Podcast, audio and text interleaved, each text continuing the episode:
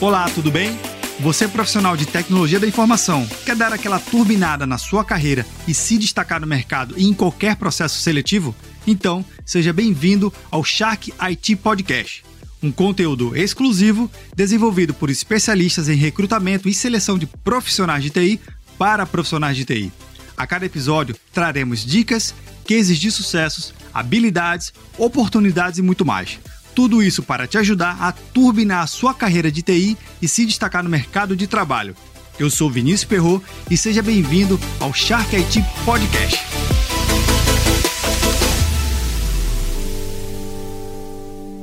Neste episódio, eu conto com a participação da Maria Carolina, Tech Recruit da Shark IT. Carol, seja muito bem-vinda à nossa minissérie.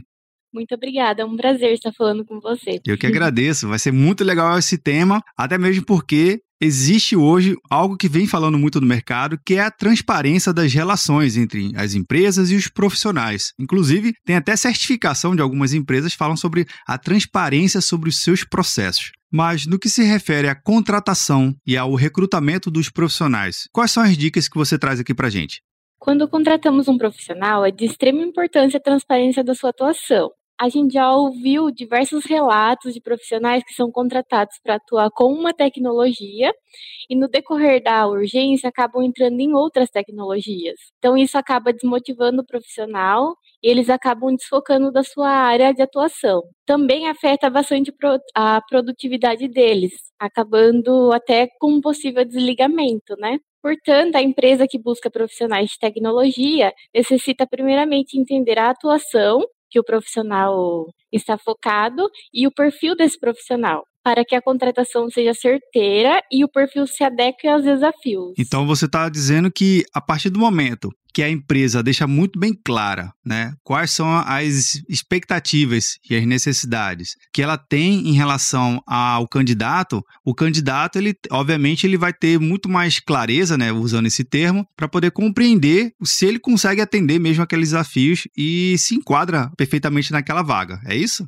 Isso, exatamente. É uma contratação recíproca, né? Tem que ser tanto uma transparência do lado do profissional e uma transparência da empresa também. Agora, Carol, você falou um dado importante que eu achei bastante curioso. A partir do momento que o profissional ele aceita a missão e ir para a empresa e chegando lá pouco tempo depois ele acaba vendo que não era exatamente aquilo lá, né? Exatamente como foi é, descrito e pelo processo seletivo, qual é o comportamento que normalmente você vê? Ele acaba querendo sair logo ou ele fica meio que, não sei se esse é o termo correto, me corrija se eu estiver errado, por favor, mas ele fica um pouco se arrastando lá naquela empresa esperando algo aparecer diferente. O que você tem visto no mercado?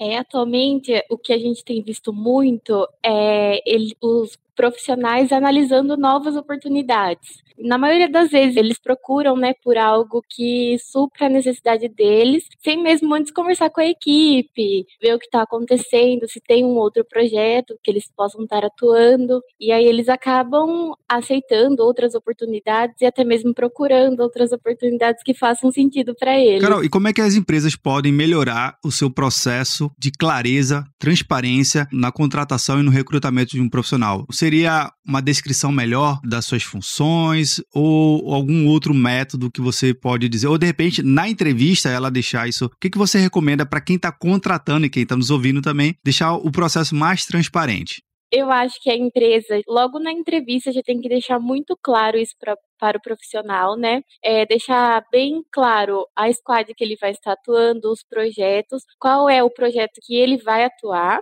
e quais são os quesitos, né, as skills necessárias para a vaga deixando bem claro já na entrevista, né? Porque se o candidato não estiver de acordo, ele já recusa a proposta antes mesmo de estar atuando com um projeto que ele não tem experiência. Nesse caso, você até comenta que a transparência e a, própria ação né, da empresa em deixar claro para o candidato garante maior sucesso. Você tem visto que quanto mais transparente a empresa é em toda a sua cadeia de recrutamento e seleção, maior é a retenção daquele colaborador?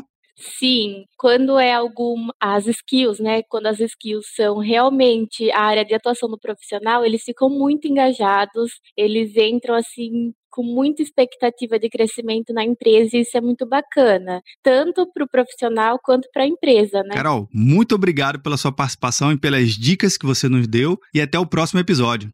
Eu que agradeço, obrigada, viu? Adorei a experiência. Se você gostou desse bate-papo, vai gostar mais ainda de ver todas as vagas disponíveis no site da Shark IT. Vai lá, acesse o site sharkit.com.br. Você pode encontrar uma vaga que seja para o seu perfil. O link você encontra na descrição desse episódio, no seu agregador de podcast favorito ou lá no site do Papo Cloud, junto com a transcrição completa e material complementar.